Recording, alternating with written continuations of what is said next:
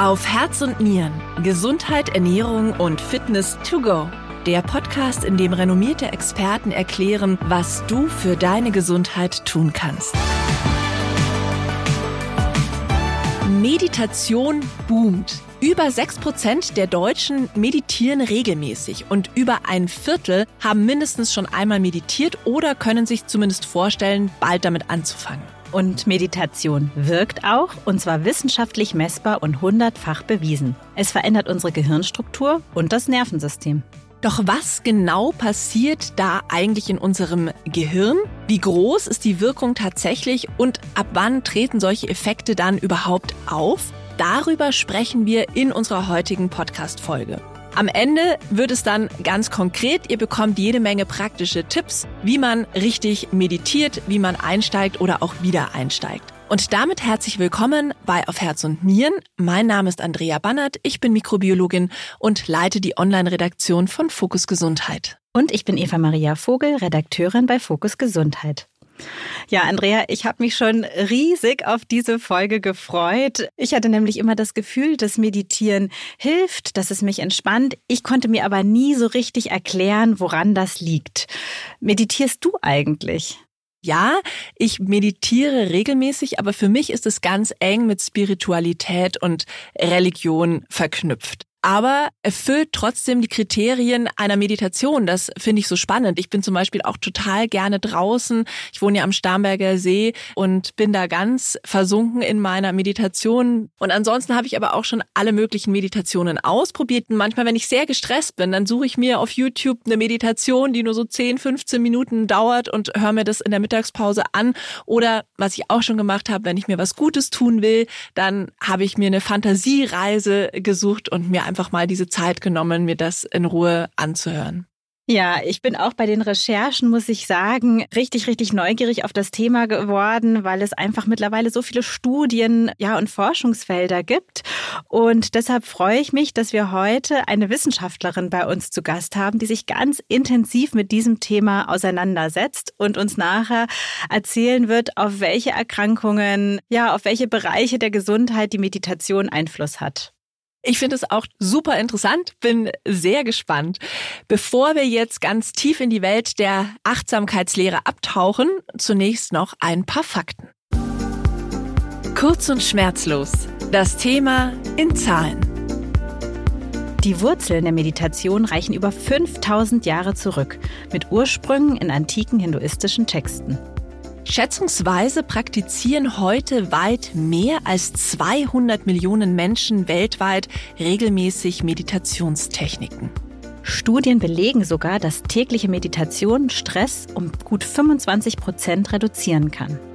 Große Unternehmen wie Google und Apple fördern Meditation am Arbeitsplatz, da es nämlich nachweislich auch die Produktivität steigern kann.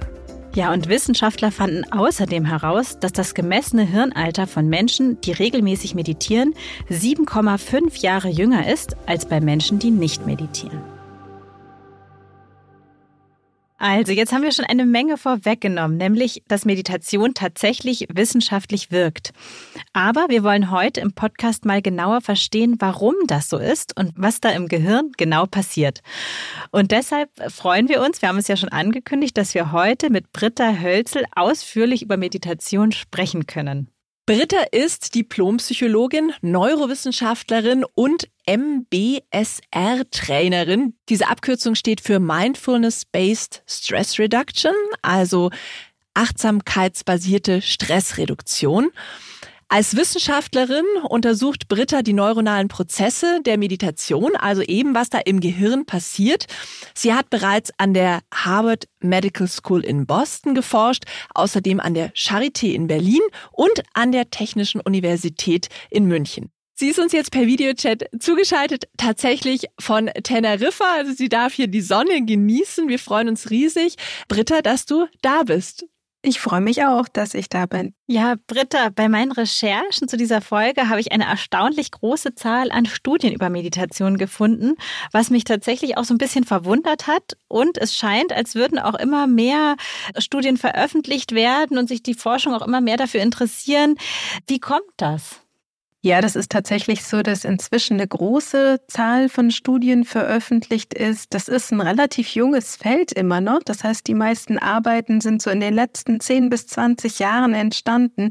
Und ich denke, dieses große Interesse in der Forschung ist einfach eine Antwort auch auf dieses Gefühl, was viele Menschen haben, dass wir was brauchen, um diesen steigenden Anforderungen im Berufsleben mit der Digitalisierung, Globalisierung. Es wird alles immer schneller, immer kurzfristiger auch und dem begegnen zu können. So, und da ist die Achtsamkeitspraxis einfach eine ganz sinnvolle Praxis, um so zu schauen, wie kann ich bei diesen vielen einströmenden Reizen immer noch bei mir bleiben, meine Mitte finden und auch fokussiert, zentriert bleiben und gesund. Und da finden wir eben in der Forschung eine ganze Menge auch spannender Daten, die zeigen, dass da die Achtsamkeitspraxis sich sehr eignet.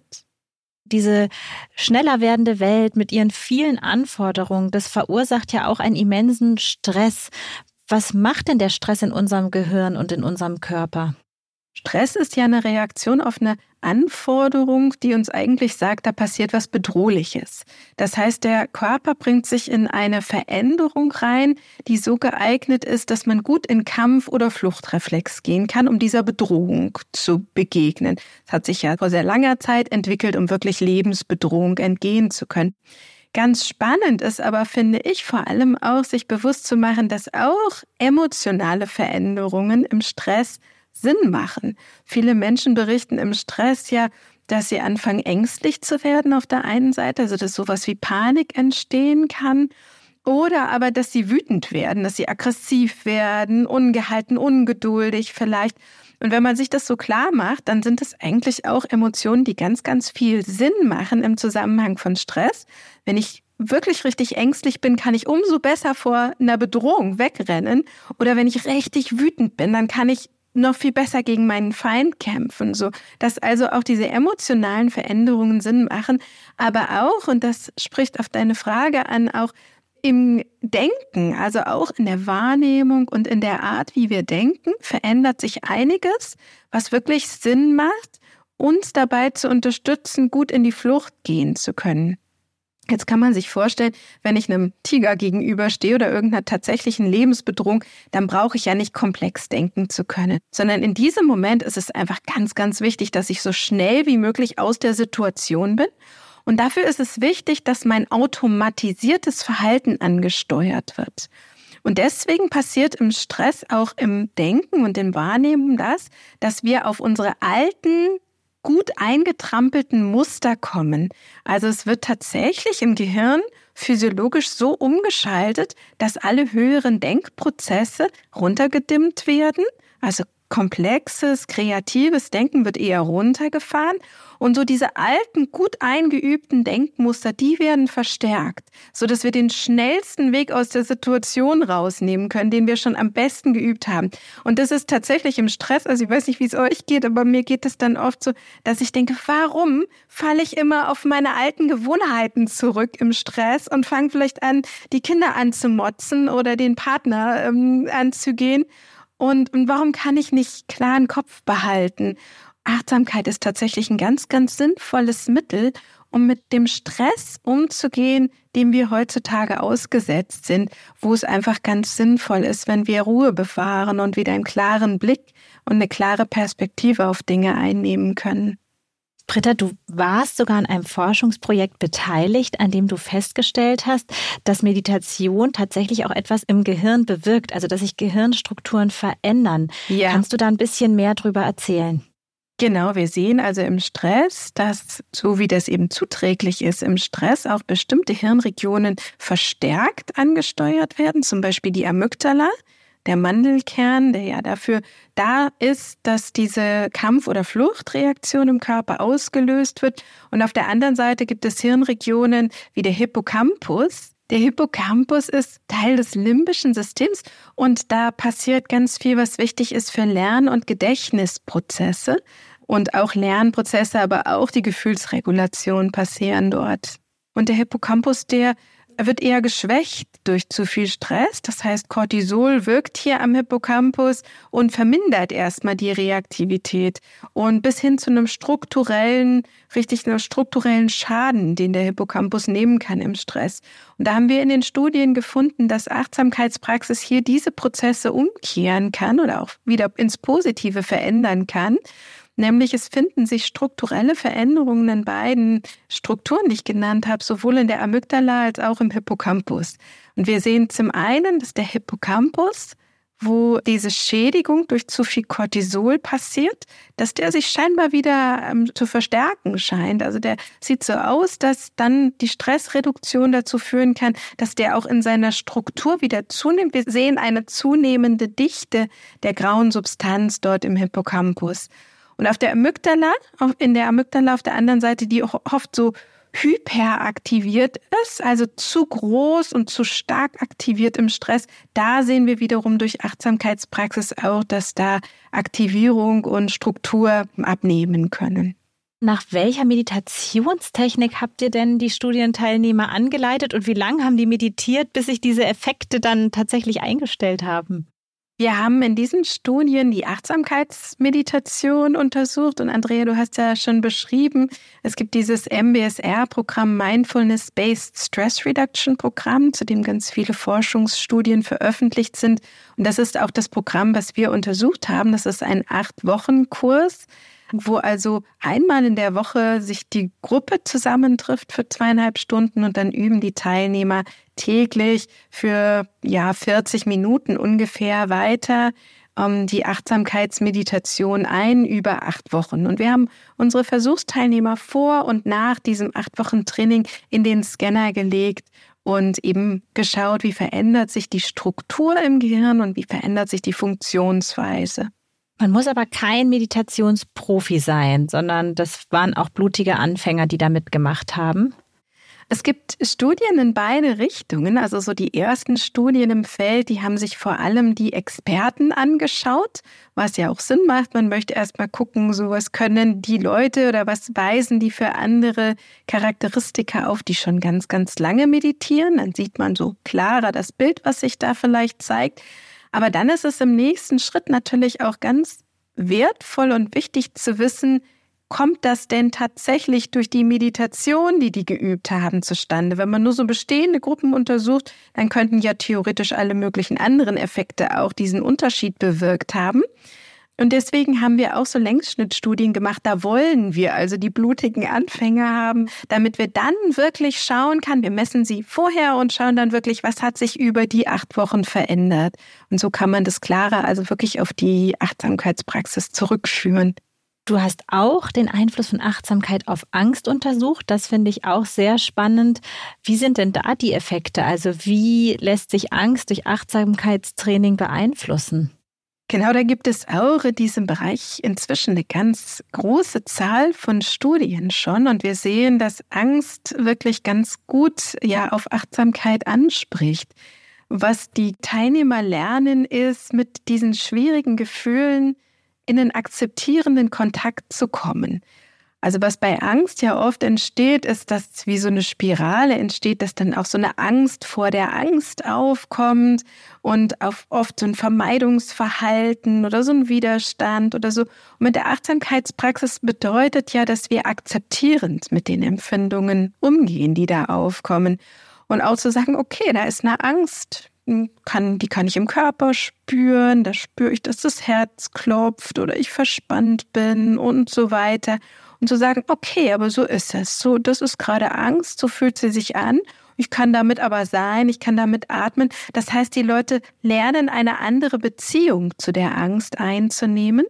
Und da sehen wir, das ist sehr wirksam. Da gibt es inzwischen auch ganz gut Meta-Analysen, die wirklich zeigen, ja, Ängste können sehr erfolgreich durch Achtsamkeitspraxis reduziert werden. Es gab zum Beispiel gerade eine Studie, die hat ein Achtsamkeitsprogramm verglichen mit so einer typischen medikamentösen Behandlung, die man bei Ängsten einsetzt. Und diese Studie zeigt also, dass die Achtsamkeitsmeditation auch der medikamentösen Behandlung gar nicht unterlegen ist und praktischerweise sehr schön nebenwirkungsarm.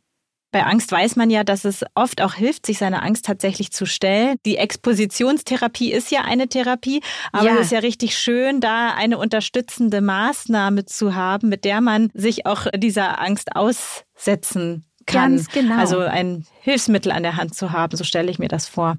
Ich verstehe da Achtsamkeitspraxis auch wirklich als eine ganz erfolgreiche Exposition in dem Sinne, weil man wirklich lernt, ja auch keine inneren Vermeidungsstrategien zu fahren. Also man kann auch in einer angstvollen Situation sein und aber innerlich sich so abwenden, dass man eigentlich die Gefühle gar nicht richtig spürt. Und Achtsamkeitspraxis ist einfach eine wunderbare Möglichkeit, so bewusster zu schauen, was passiert eigentlich in mir drinnen und klarer zu sehen, auch erstmal überhaupt zu merken, ah, jetzt fängt die Angst an und also wirklich so wie, wie mit einer klareren Brille drauf zu schauen, genauer zu sehen, was eigentlich für Gefühle kommen und genau und dann zu lernen, damit zu sein, damit zu atmen, zu, zu sagen, okay, das ist, was es ist und damit, wie, wie in der Expositionstherapie auch, wird so gelernt, okay, so schlimm ist es eigentlich gar nicht, ich kann auch diese Angst überleben. So. Du hattest ja gesagt, das Leben wird heute immer schneller. Es ist alles digital organisiert. So viele Dinge passieren gleichzeitig und man kennt das auch von sich selbst. Das löst auch einen Stress aus. Wie kann Achtsamkeitstraining denn helfen, wieder fokussierter zu werden? Und wie funktioniert das eigentlich genau? Warum ist es so gut? Denken wir vielleicht auch weniger, wenn wir Achtsamkeitstraining machen und öfter praktizieren?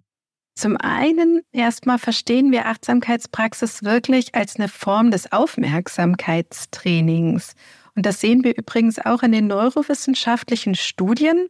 Auch die Hirnstrukturen werden gestärkt, die dafür wichtig sind, dass wir bei der Sache bleiben können. Da wissen wir, dass es wirklich ganz stark auch eine Übungspraxis, die da einen Unterschied machen kann. Und wir sehen eben sowohl in psychologischen Studien, wo man so Aufmerksamkeitstests einsetzt, als auch neurophysiologisch Achtsamkeit scheint diese Konzentrationsfähigkeit stärken zu können. Und wenn man sich das Ganze so im, direkt im Alltag betrachtet, so was kann das denn heißen, wenn ich in so einer Situation bin, dann finde ich immer ganz wichtig, also Achtsamkeit bedeutet ja wirklich bewusst zu werden, so richtig wach da zu sein und zu wissen, wo bin ich eigentlich. Und ich finde das ganz hilfreich, denn so oft passieren diese Prozesse so automatisch. Da sitze ich vielleicht in der U-Bahn und habe schon wieder mein Handy in der Hand und lese Nachrichten, ohne dass ich richtig gemerkt habe, wie ich da hingegriffen habe. Und es sind oft so viele Automatismen an Werk. Und da so richtig zu wissen, ah, okay, ich sitze hier und jetzt kommt vielleicht eine Unruhe auf und die spüren zu können und dann zu wissen, ah, da sind diese Impulse, die sagen mir, jetzt wäre es spannend, mich zu zerstreuen und in meinem Handy zu gucken oder so. Und das klar sehen zu können, macht schon so einen Raum auf, so einen inneren Raum, wo ich merke, okay, jetzt habe ich eine Möglichkeit, jetzt kann ich wählen, greife ich wirklich nach dem Handy, steuere ich nochmal den zusätzlichen Informationskanal an oder treffe ich eine bewusste Entscheidung zu sagen, nee, das halte ich jetzt mal gerade draußen. Ich bleibe bei der einen Sache, die ich gerade tue. Ich spüre mal einfach den Körper, wie der hier sitzt. Und dadurch kann eine Entspannung im System reinkommen und dadurch kommen wir physiologisch tatsächlich auch aus dem Stress wieder raus. Denn wir wissen ja, wenn wir so vielen Reizen ausgesetzt sind, dann entstehen auch dauernd kleine Stressantworten im Körper. Und auch wenn wir das vielleicht gar nicht merken in dem Moment, sind wir immer wieder in diesem Moment der Anspannung und im Stress. Viele geben ja auch an, dass sie meditieren, um ihre Leistungsfähigkeit zu verbessern. Was hältst du denn davon und was weiß die Forschung darüber? So klar ist so eine Frage gar nicht zu beantworten, denn dann müssten wir uns anschauen, wie viel wird geübt und genau von welcher Leistung sprechen wir. Da müsste man sich eine ganze Menge Parameter anschauen, denn das ist natürlich ein komplexes Geschehen. Insgesamt ist natürlich Achtsamkeitspraxis nicht gar nicht dazu gedacht und dass wir uns jetzt da selbst optimieren und noch besser darin sind, mit ganz, ganz viel Stress umzugehen und klarzukommen, sondern es ist eine Praxis der Selbstfürsorge und es ist ja, wenn man sich die buddhistische Praxis anschaut, wo das Ganze ja herkommt, da geht es wirklich darum, Leid zu reduzieren, also zu gucken, wie gehe ich innerlich mit mir, mit meiner Erfahrung um und wo mache ich mir unnötig Stress, unnötig Leid und wie kann ich davon ablassen, um auch freier werden zu können. So, es ist auch eine Praxis der Selbsterkenntnis, also klarer sehen zu können, was läuft in mir ab, wer bin ich als Mensch und ist eigentlich nicht zu verstehen als Leistungsoptimierung. Und ich finde das auch, ja, das ist schwierig. Das ist, ich weiß, das zieht viele Leute natürlich auch. Vielleicht ist das als erster Schritt auch legitim. Aber es ist natürlich schön, wenn man dann im nächsten Schritt erkennen kann, da steckt so viel mehr dahinter. Also wo, wohin rennen wir eigentlich? So, wo wollen wir immer noch mehr erreichen? Wie können wir anstattdessen den Blick darauf wenden, wie, wie können wir zufriedener werden mit dem, was wir schon haben? Und wie können wir auch mehr verstehen, dass wir Teil eines großen Ganzen sind und dass es darum geht zu schauen, wie kann ich einen guten Beitrag leisten hier auch in der Welt? Und ich glaube, diese Blickweise so zu verändern, ist ganz entscheidend in der Achtsamkeitspraxis. Aber natürlich, wenn man gesünder ist, wenn man weniger gestresst ist, dann ist man auch leistungsfähiger. Und daran ist ja an sich jetzt auch nichts verkehrt. So. In vielen Meditationen übt man im Hier und Jetzt zu sein. Also auch mal Vergangenheit und Zukunft irgendwie so ein Stück weit vielleicht auch auszublenden. Kannst du erklären, warum diese Fokussierung auf den Moment so gesund ist? Ja, das ist eine ganz zentrale Frage auch, um die Praxis zu verstehen. Also wenn man beginnt, mal zu beobachten, was der Geist tut, wenn wir in Ruhe sind, dann können wir sehr, sehr schnell feststellen, dass der eine unheimlich starke Tendenz hat, ins Grübeln zu gehen oder ins Pläne machen zu gehen, dass er eben ganz viel in der Zukunft oder in der Vergangenheit unterwegs ist. Wenn man da aber mal reinspürt, dann stellt man ziemlich schnell fest, dass der Körper ja immer auch ein Stückchen mitgeht mit dem, an was wir da so denken. Und viel dieser automatischen Gedankenaktivitäten, die drehen sich auch um Schwierigkeiten, um wie würde ich mit diesem und jenem Problem umgehen. Und man kann das ganz gut in der Meditation an sich beobachten mit auch diesen gedachten Problemen, passiert im Körper wirklich auch so Hormonausschüttungen, Verspannungen, Gefühlserleben, als wäre ich tatsächlich in dieser schwierigen Situation in diesem Moment. Und das ist schon die, eigentlich die Antwort auf diese Frage. Im Hier und Jetzt zu sein, lässt uns erleben, ah, hier, in diesem Moment bin ich nicht in dieser schwierigen Situation. Und dann kann der Körper auch wieder entspannen, zu verstehen, ah, hier kann ich mich jetzt spüren, hier fließt der Atem, hier bin ich an einem sicheren Ort, hier findet keine Bedrohung statt, bringt uns in eine Situation, wo wir auch wieder auftanken können. Und so ein Genuss zum Beispiel findet ja auch immer im Hier und Jetzt statt. Also wirklich zu, das Leben wertschätzen zu können, zu wissen, ah, hier bin ich jetzt gerade lebendig. Das ist dieser einzigartige Augenblick in meinem Leben, von dem ich ja nur dieses eine hier vermutlich habe, so in diese, also wirklich auch wertschätzen zu können, was ich da gerade habe, dass ich lebendig bin, dass ich jetzt hier bin, das ist im Hier und Jetzt erfahrbar und einfach diese Entspannung, die ist im Hier und Jetzt erfahrbar. Ich habe noch eine ganz spannende Studie gefunden. Und zwar hat der Forscher Richard Davidson vor vielen Jahren mal buddhistische Mönche in die MRT-Röhre geschoben, weil er dachte, wenn irgendwie was zu sehen sein muss, dann doch wohl bei so intensiv praktizierenden Menschen wie diesen. Was war denn da das Ergebnis? Also da gibt es einige Studien, einige tolle, spannende Studien. Ich denke jetzt zum Beispiel an eine Studie, wo sie sich Mitgefühl angeschaut haben, auch die Arbeitsgruppe von Richard Davidson und Antoine Lütz und geschaut haben, wie passieren ja Prozesse von Mitgefühl, von Compassion bei erfahrenen Meditierenden. Und sie haben ihnen in dieser Studie Töne vorgespielt von leidenden Menschen und haben also festgestellt, dass die Mönche, die erfahrenen Mönche in den Hirnregionen, die wichtig sind fürs Mitfühlen, eine deutlich stärkere Aktivierung aufweisen. Es gibt andere Studien, wo sie sich auch die Aufmerksamkeitsfähigkeit angeschaut haben und auch zeigen konnten, dass da in aufmerksamkeitsrelevanten Regionen andere Aktivierungsmuster entstehen. Ja, und so gibt es eine ganze Reihe von spannenden Studien, die man mit diesen erfahrenen Mönchen gemacht hat. Ich finde das total spannend, Britta, mit diesem Mitgefühl, dass das durch Meditation gefördert wird. Das ist unglaublich. Ich habe noch eine andere spannende Studie gefunden aus dem Jahr 2016 aus den USA. Die zeigt, dass Meditieren den Gehirnalterungsprozess verlangsamt. Das finde ich absolut Wahnsinn. Menschen mit langer Meditationspraxis wurden im Alter von 50 Jahren anhand von anatomischen Bildern hat man da das Gehirnalter geschätzt. Und das lag bei diesen Menschen dann durchschnittlich bei 42,5 Jahren, also ganze siebeneinhalb Jahre jünger als das tatsächliche Alter. Und man hat dann sogar auch nochmal ältere Menschen, also über 50 Jahren angeschaut, die auch eben regelmäßig und lang meditiert haben. Und da war das sogar noch besser, also diese Alterseinschätzung. Und zwar so, als würde das Gehirn von Meditierenden pro Jahr nicht zwölf Monate altern, sondern nur gut zehn Monate ich habe gedacht, oh Gott, ich muss jetzt, jetzt muss ich noch mehr meditieren. Also kann man das wirklich so sagen? Also heißt das, dass Meditation im Umkehrschluss dabei helfen kann, im Alter länger geistig fit zu bleiben oder wenn man es noch weiter treibt, vielleicht sogar auch vorbeugen gegen Demenzerkrankungen helfen könnte?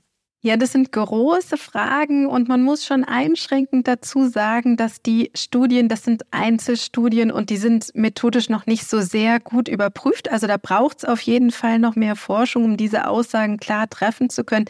Aber ich muss sagen, ich halte es für wirklich plausibel, denn ich kann es schon an mir selber beobachten, wirklich. Man kann sich das ja so im Vergleich mal überlegen, wie fühle ich mich in den Zeiten in meinem Leben, wo ich so echt gestresst bin und eigentlich ziemlich kopflos durch die Gegend renne und so in Daueranspannung, da merke ich an mir selber, wie schnell ich älter werde und wie schnell auch so Ja-Gedächtnis beeinträchtigt ist oder wie schwierig es ist, so mit Gefühlen umzugehen. Und dann im Vergleich dazu, also ich kann es an mir sehen, in, in Phasen, wo ich wirklich intensiv meditiere oder man merkt das ja an sich auch in entspannteren Phasen, wie viel mehr Kraft man hat. So, und schon alleine über diesen Unterschied im Stress erleben, von dem wir ja wissen, dass Achtsamkeit da wirklich einen wesentlichen Effekt beitragen kann, wissen wir, dass Alterungsprozesse beeinflusst sind. Ne? Das sieht man ja auch zum Beispiel, es gibt diese Enden an den DNA-Strängen, also Zellalterung, auch solche Maße haben, sind ja abhängig vom Stresserleben. Und das kann man sich schon vorstellen, wenn wir also wirklich lernen, mit den Meditationspraktiken innerlich nicht so viel in so Stressszenarien einzusteigen, dass man dann mehr Kraft hat und auch gesünder und fitter bleibt. Wir haben uns auch noch gefragt, ob dieser Effekt wohl verloren geht, wenn man nicht mehr meditiert. Wobei ich jetzt gerade gedacht habe, ich habe mal eine ganze Zeit lang meditiert und in stressigen Phasen schaffe ich es nicht, aber ich kann trotzdem immer mal wieder, wenn wirklich gerade irgendwie eine ganz brenzlige Situation ist, weiß ich, wie man sich runteratmet oder such mir ein schönes Bild aus den Meditationen und das ploppt mal kurz auf. Also die Abrufreize sind trotzdem irgendwie da. Was weiß die Forschung denn darüber? Also einmal meditiert, das hilft trotzdem, ist der Effekt trotzdem immer da oder muss man einfach wirklich wie beim Klavierspielen oder anderen Sachen auch einfach stetig weiter üben? Es ist schon gedacht als wirkliche Lebenspraxis und Lebenshaltung, die man weitertragen sollte. Neurowissenschaftlich sprechen wir da so von dem Prinzip von use it or lose it. Also wir wissen schon, dass auch neuronale Bahnen immer mal wieder angesteuert werden sollten, um sie gut aufrechtzuerhalten. Auf der anderen Seite stimmt natürlich auch, was du sagst. Es ist wunderbar, dass was, was wir mal gelernt haben, auch dann noch abrufbar ist. Aber es ist natürlich leichter zugänglich, wenn wir es wirklich wirklich aktiv halten. Ich finde so bei diesen ganzen Meditationsangeboten, die man überall sieht, Newslettern, bei denen man sich anmelden kann, ich finde, das scheint oft so ein bisschen egoistisch. So, ich mache jetzt einen Retreat und ich mache jetzt was für mich und es geht auch oft um Selbstoptimierung. Ist denn Meditation etwas Egoistisches oder nicht? Wie würdest du das einordnen? Ich glaube, es kommt schon immer ganz wesentlich auf die Intention an, mit der man sich zur Meditation hinsetzt. Natürlich kann man das auch mit seltsamen Motivationen machen oder vielleicht mit egoistischen oder ja, ich-bezogenen Motivationen machen. Aber so ist die Praxis natürlich überhaupt nicht gemeint, sondern das ist ja eine einsichtsfördernde Praxis. Es ist eine Praxis, mit der wir lernen, gesünder innerlich mit uns und unseren Gefühlen umzugehen und damit auch offener fürs Außen zu werden. Also eben nicht so getrübt zu sein durch den Blick unserer unmittelbaren Impulse und Bedürfnisse und so, sondern diese klar erkennen und sehen zu können und damit auch über sie hinauswachsen zu können. Also ich muss erstmal meine ganzen inneren Prozesse ja erkennen können, um nicht blind von ihnen angesteuert zu werden sondern je mehr ich sehe, je mehr ich mich verstehe, desto mehr bin ich, wenn es läuft, wie es gedacht ist, auch im Einklang mit mir und meinen Gefühlen und in der Lage, auch gut ins Außen zu gehen. Und im besten Fall führt die Praxis wirklich auch dazu, dass ich erkenne, wie sehr ich auch Teil dieses großen Ganzen, unserer ganzen Welt bin, wie stark ich in Verbindung stehe mit anderen und wie wichtig es ist, dass wir alle miteinander so gut umgehen und respektvoll umgehen. Denn nur wenn das gesamte System gesund ist, kann es auch jedem einzelnen Teil in diesem System gut gehen. So, also so ist es gedacht. Aber ich ich kann schon diese Kritik, die ja gerade auch viel aufgekommen ist, schon auch nachvollziehen, dass es erstmal vielleicht ganz egoistisch aussehen kann, wenn man sich so zurückzieht und vielleicht auch mal rausnimmt aus den Situationen, damit es einem selber gut geht. Aber tatsächlich gedacht ist, so dass es das einfach der erste Schritt ist, um gut im Leben stehen zu können wenn jetzt jemand anfängt zu meditieren, dem es nicht so gut geht. Ich konnte mir vorstellen, dass das vielleicht auch erstmal negative Gefühle sogar verstärken kann, weil man dann mit seinen Gefühlen erst so richtig konfrontiert wird. Gibt es dazu Nachweise? Ist das so? Ähm, ja, wie fühlt sich das an? Und würdest du manchen Menschen vielleicht sogar Meditation abraten? Ja, das ist tatsächlich so, dass man zum Teil wirklich auch mit schwierigen Seiten, schwierigen Gefühlen konfrontiert ist. Und John Kabat-Zinn hat gesagt, Achtsamkeit ist nichts für Feiglinge, weil es manchmal wirklich auch ganz schön heftig sein kann, was da hochkommt. Das ist ein sinnvoller Prozess. So, wir wollen sehen, was los ist bei uns, um lernen zu können, damit gut umgehen zu können und auf andere Weisen umgehen zu können. Aber es kann in manchen Situationen tatsächlich überfordern und deswegen wird auch manchen Menschen geraten, langsam oder vorsichtig an die Praxis ranzugehen. Und das betrifft Menschen vor allem äh, mit einer posttraumatischen Belastungsstörung, also wenn Traumata da sind, die vielleicht noch nicht verarbeitet, nicht gut integriert sind, dann ist Vorsicht angebracht. Dann ist es sinnvoll, dass man ähm, auf jeden Fall sich mit einer Psychotherapeutin, einem Psychotherapeuten abspricht. Wir sehen schon, dass es dann auch sehr gute Effekte haben kann. Das habe ich auch wirklich schon ein paar Mal ganz beeindruckend miterleben dürfen, so an Menschen, die auch sehr viel Heilung dadurch erfahren. Aber das unbedingt, also ohne Zweifel wichtig, dass man das therapeutisch dann macht, wenn es gut passt in den, in den Heilungsprozess. Wir haben kürzlich eine Depressionsfolge aufgenommen und die Patientin, die wir da zu Gast hatten, hat auch erzählt, dass ihr Meditation sehr, sehr hilft, mit ihrer Erkrankung umzugehen. Gibt es denn da Studien, die zeigen, dass sich Meditation wirklich positiv bei Depressionen oder depressiven Verstimmungen auswirken kann? Und was sind vielleicht auch dann die Grenzen der Meditation in diesem Bereich? In der Tat gibt es da eine ganze Reihe an Studien. Da gibt es inzwischen auch schon ganz gute Meta-Analysen, die belegen, dass Achtsamkeitspraxis bei Depressionen effektiv ist, vor allem bei Menschen, die chronische Depressionen haben oder drei oder mehr Episoden schon in ihrem Leben hatten. Wir haben zum Beispiel auch vor gar nicht allzu langer Zeit in Kooperation mit der FU Berlin mit meinem Kollegen Thorsten Bahnhofer da eine neurowissenschaftliche Studie gemacht, die ganz spannend war, wo wir uns auch angeschaut haben, was verändert sich im Gehirn. Und wir sehen schon nach zwei Wochen auch ganz interessante Veränderungen im Gehirn und in den Symptomen, die auch darauf hinweisen, und das fand ich so spannend, dass tatsächlich das Heilsame an der Achtsamkeitspraxis hier wieder ist, dass akzeptiert wird, wenn da schwierige Gefühle auftauchen. Also nicht das Gefühl haben zu müssen, das muss jetzt schnell weggehen, sondern eher zu sein, mit den Gefühlen zu sagen, okay, so fühlt sich das jetzt an, das ist so, das darf so sein. Und darüber, dass dieser Widerstand gelassen wird, scheint dieser Heilungsprozess passieren zu können.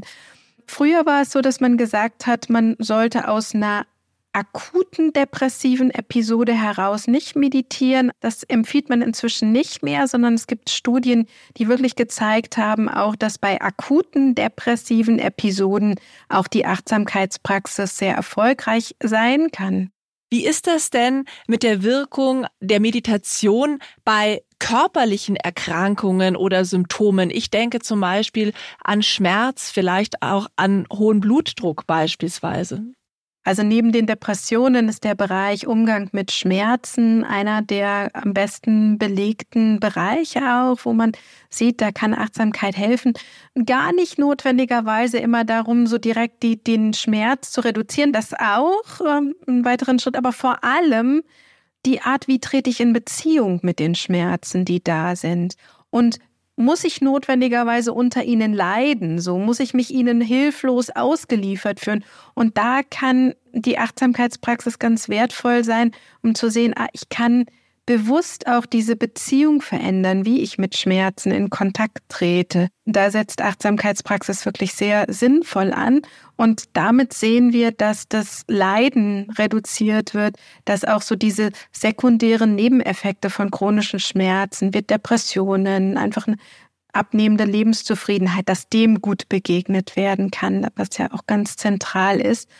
Und darüber hinaus, genau wie du sagst, eine ganze Reihe weiterer positive Effekte bei körperlichen Erkrankungen, zum Beispiel Immunfunktion. So, es gibt auch Meta-Analysen, die schon zeigen, wir gehen davon aus, dass Immunmarker durch Meditation positiv beeinflusst werden kann. Genau, aber auch so Sachen wie Bluthochdruck und so. Natürlich gibt es immer auch gemischte Befunde, so, aber unterm Schnitt würde man sagen, da sieht man gute Effekte der Praxis. Das mit dem Immunsystem kann man sich ja auch sehr gut vorstellen, weil Stress das Immunsystem sozusagen hemmt oder bremst. Und wenn ich durch die Meditation dem entgegenwirken kann, dann kann Ganz man sich genau. gut vorstellen, dass es dann, ja. dann wieder positiver ist.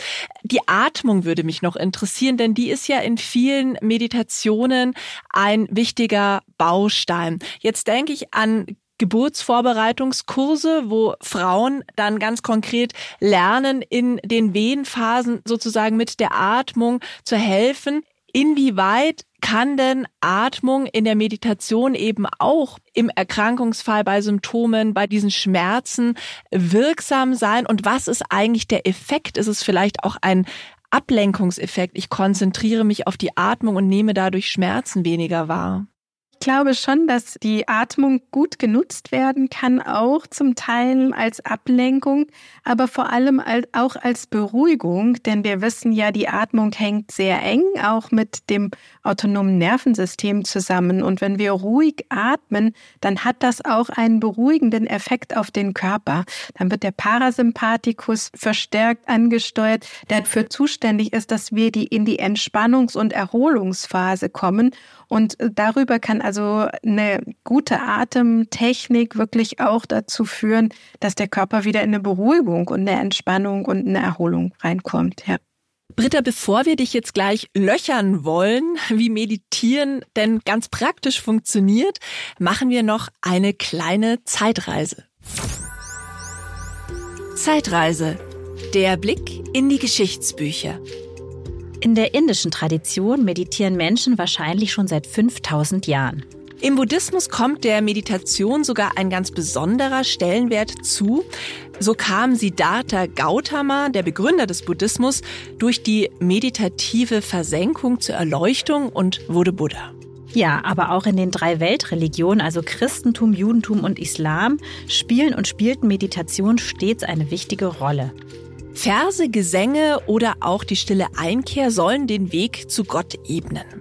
In den 60er Jahren finden dann Meditationstechniken von sogenannten Gurus auch in der westlichen Kultur Einzug. So meditieren die Beatles 1968 im Ashram von Maharishi Mahesh Yogi. Wenig später sind sie allerdings enttäuscht von seinem ausschweifenden Lebenswandel und wenden sich von ihm ab. Ja, und Ende der 70er Jahre findet die Meditation dann ihren Platz in der Forschung. Der amerikanische Mediziner John Kabat-Zinn untersuchte an der Massachusetts University Medical School ja dann die achtsamkeitsbasierte Meditation. Und er weist positive Effekte, zum Beispiel bei der Stressreduktion nach und begründet die MBSR-Methode, die für Mindfulness-Based Stress Reduction steht, also für achtsamkeitsbasierte Stressreduktion. Diese Art der Meditation funktioniert auch ohne spirituelle Gedanken und soll vor allem das gesundheitliche und psychische Wohlbefinden steigern. Wir wollen jetzt mal ganz praktisch noch darüber sprechen, wie Meditation denn eigentlich funktioniert. Vielleicht auch, wenn ich das noch nie gemacht habe und damit mal beginnen möchte. Britta, du bist ja auch Meditationslehrerin. Wenn ich jetzt wirklich wenig Ahnung von Meditation habe und dich mal ganz grundsätzlich frage und wissen möchte, wie funktioniert denn eigentlich eine Meditation ABC? Was muss man da machen? genau.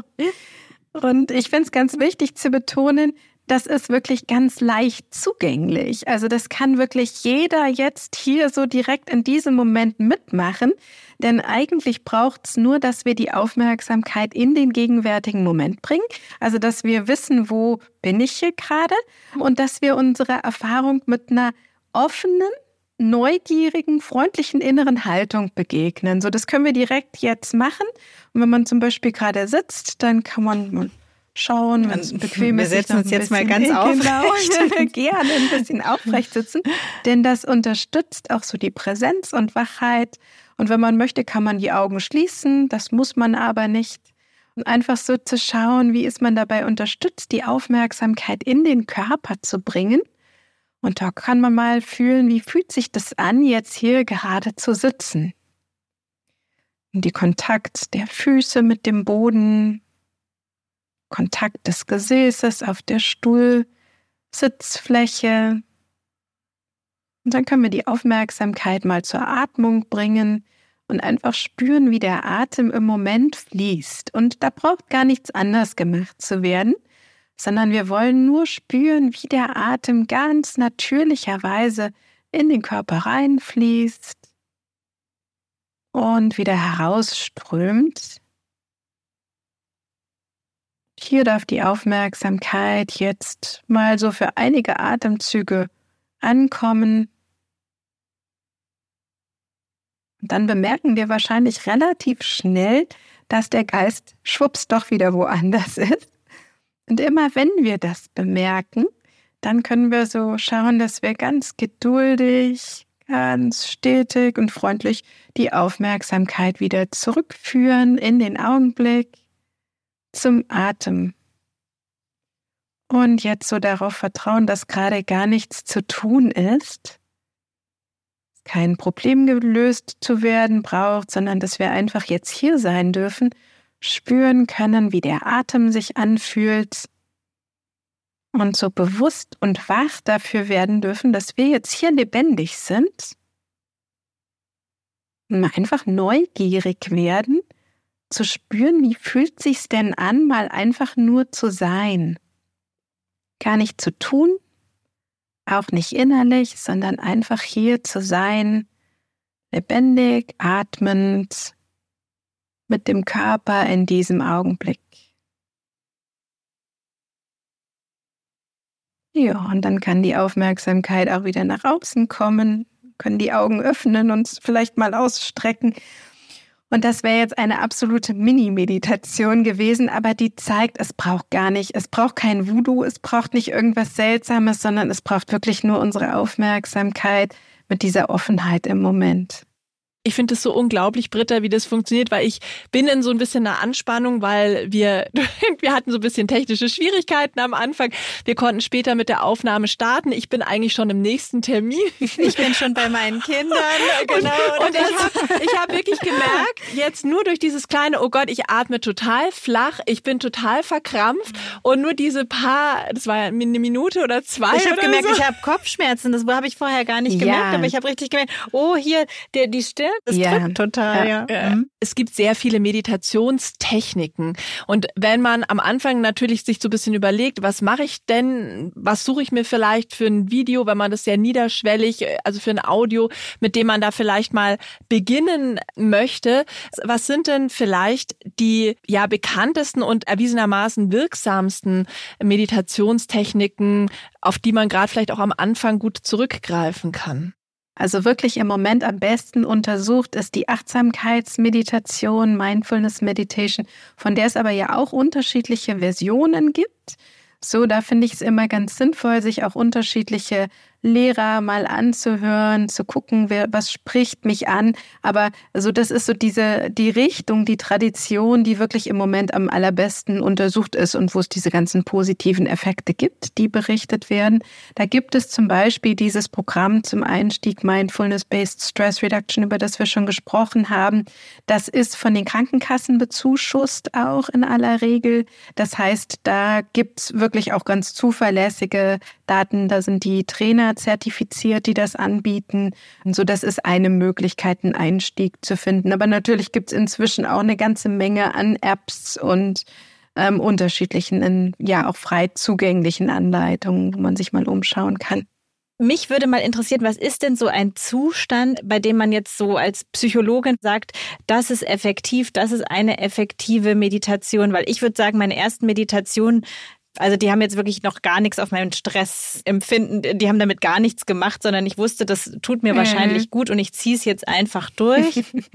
Das ist tatsächlich gar nicht so einfach, so klar zu beantworten, denn das kann individuell sehr unterschiedlich sein, durch welche vielleicht schwierigen Phasen man erstmal auch durch muss.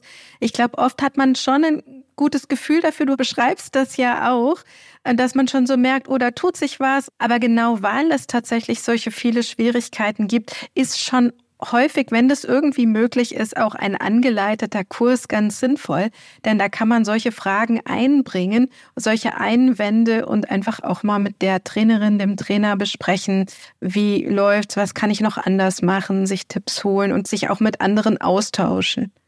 Ja, und vielleicht auch ja lernen zu verstehen, warum man was ja. wie momentan macht. Genau. Also rätst du Menschen, dass sie nicht die Geduld verlieren und am besten mit einem Trainer zusammen so einen ja. Kurs absolvieren. Es können wirklich ganz irre Widerstände auftauchen und es wäre ganz schade, wenn man da vorschnell scheitert, weil man denkt, ich kann das nicht oder ich bin nur unruhig oder möchte hier weg oder so.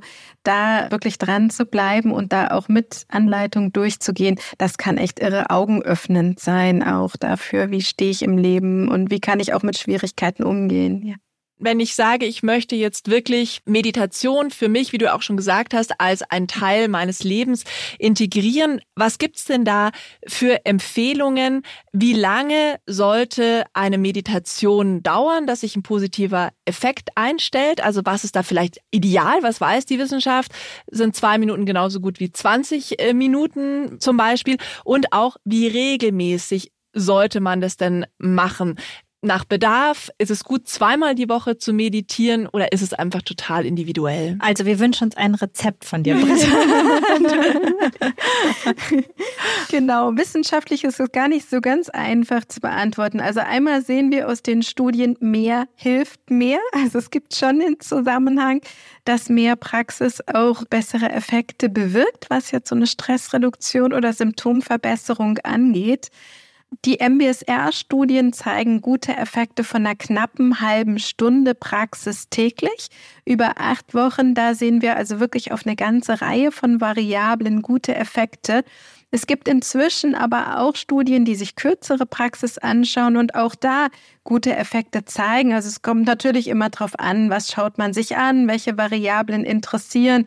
Wir haben zum Beispiel gerade an der TU München eine Studie gemacht, da hatten wir so eine 12 bis ja 15-minütige Praxis über 31 Tage mit so einem Online-Training. Und da sehen wir auch schon spannende, gute Effekte auch aufs Gehirn. Also ich denke, es muss immer machbar bleiben. Das würde ich als alleroberstes anregen. Und wenn das nicht in den Tag passt und man sich immer eine halbe Stunde vornimmt, aber die passiert einfach nie, dann hat man nichts davon. So immer, immer schauen auch, was ist in den individuellen Tag integrierbar ganz viele unserer Hörerinnen und Hörer, die sind Anfang 20 bis Mitte, Ende 40 und das ist ja wirklich so diese Rush-Hour des Lebens. Im Beruf ist es wahnsinnig anstrengend, man kommt voran, ist in Führungsposition.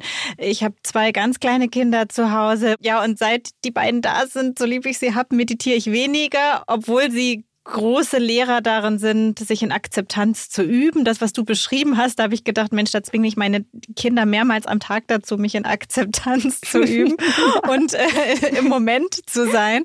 Hast du da vielleicht noch irgendwie einen konkreten Tipp, wie man in diesen ganz, ganz, ganz anstrengenden Zeiten, hast du da irgendwie einen Tipp, wie man da trotzdem so ein bisschen bei der Use-It-Variante bleiben kann? Also kann man die, sollte man die morgens einbauen, abends einbauen? Genau, hast du da vielleicht so ein paar ja. ganz praktische Tipps für die heißen, anstrengenden Phasen im Leben? genau. Ich glaube, genau wie du sagst, sich zu erlauben, das ist mal nur eine Minute vor dem Einschlafen oder eine Minute morgens vor dem Aufstehen, bevor ich zum Handy greife, eine Minute der Achtsamkeit oder bevor ich irgendwo den Tag sonst starte und überhaupt das auch als Ausrichtung zu haben. Also sich klar zu haben, die Prioritäten klar zu haben, wie möchte ich leben? So möchte ich dauernd gehetzt unterwegs sein oder möchte ich nicht doch auch mir diese Minuten einrichten, die vielleicht zwischendrin einfach auch gefunden werden können. Man kann mal schauen, fahre ich irgendwo mit dem Bus, mit der U-Bahn, wo ich so eine Achtsamkeitspraxis vielleicht einbringen kann. Kann ich die Wartezeiten an der Supermarktkasse nutzen, dafür mal in die Füße zu spüren und den Atem wahrzunehmen? Also wirklich auch im, im Alltag diese Momente zu finden oder zu sagen, so diese Tasse Tee, die trinke ich jetzt mal ganz bewusst und schmeckt mal wirklich den Tee, wie der schmeckt. Oder ich mache mal einen Spaziergang auch, wenn es eine Bewegung ist oder so, wo ich mal nicht nebenher vielleicht telefoniere oder was anhöre, sondern einfach diesen Moment, diesen Augenblick wirklich erlebe. Also kreativ zu werden, diese kleinen Momente zu nutzen. Ich mache das zum Beispiel gerne beim Geschirrspülen, weil das ähm, kann so schnell so ein, so ein aversiver Moment sein, wo man denkt, das mag ich nicht. So, aber wenn ich mir das erlaube, das als eine kurze Achtsamkeitsmeditation zu verstehen, wo ich spüre, wie der Atem fließt, wie, der, wie das Wasser sich auf der Haut anfühlt und so, dann kann man diese Momente auch einbringen. Ja, und auch wir haben ein paar Tipps für euch parat. Und zum Schluss unser Goodie to go. Das achtsamkeitsbasierte Stressmanagement lässt sich auch digital erlernen und wird von vielen Krankenkassen sogar bezuschusst. In der Regel zahlen Krankenkassen nämlich pro Jahr eine Präventionsmaßnahme. So sollen die Versicherten motiviert werden, dass sie etwas für ihre Gesundheit tun. Da passt die Meditation natürlich schön dazu. Es gibt einen spannenden Kurs zum achtsamkeitsbasierten Stressmanagement, zum Beispiel von der App Seven Mind. Und nach erfolgreicher Teilnahme werden die Kosten in der Regel von der Krankenkasse übernommen. Was wir euch auch noch empfehlen können, die Techniker Krankenkasse hat Übungen zur Achtsamkeit und Audios mit Meditationen auf ihrer Website frei zur Verfügung gestellt. Alle Infos dazu verlinken wir euch in den Show Notes.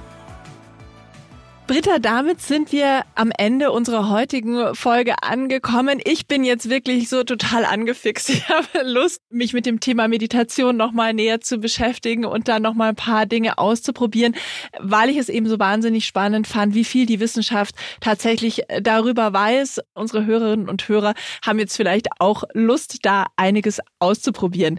Wir bedanken uns ganz herzlich bei dir für das tolle Gespräch und die vielen spannenden Infos. Vielen Dank, dass du zu Gast bei Auf Herz und Nieren warst. Ich danke euch für die Einladung. Dankeschön und wünsche viel Spaß beim Ausprobieren oder weitermachen, weiter vertiefen der Praxis. Danke, Britta.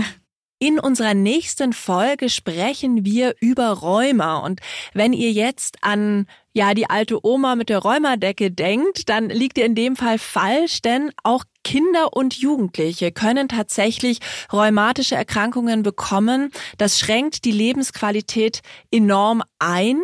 Und wir sprechen darüber, wie man diese Erkrankung erkennen kann und was es dann auch für Behandlungen gibt. Denn eine frühe Behandlung ist wichtig, damit Folgeschäden verhindert werden können. Wenn ihr einen Themenvorschlag für unseren Podcast habt, dann schreibt uns gerne wie immer eine E-Mail mit podcast.fokus-gesundheit.de. Wir freuen uns auch, wenn ihr uns schreibt und Kritik oder andere Wünsche äußert. Gelobt werden darf natürlich auch. Und sehr gerne, wie immer, lasst uns ein Abo da oder eine Beurteilung auf Spotify und Co. Darüber freuen wir uns riesig. Dann möchten wir uns verabschieden. Vielen Dank fürs Zuhören und bleibt gesund. Und jetzt noch unser Podcast-Tipp. Strahlen und schön sein wie die Stars. Bei Bunte Wipgloss entlockt Moderatorin Jennifer Knäble den prominenten Gästen ihre ganz persönlichen Beauty-Geheimnisse und mehr. Und das herrlich ungeschminkt und ehrlich. Hört mal rein.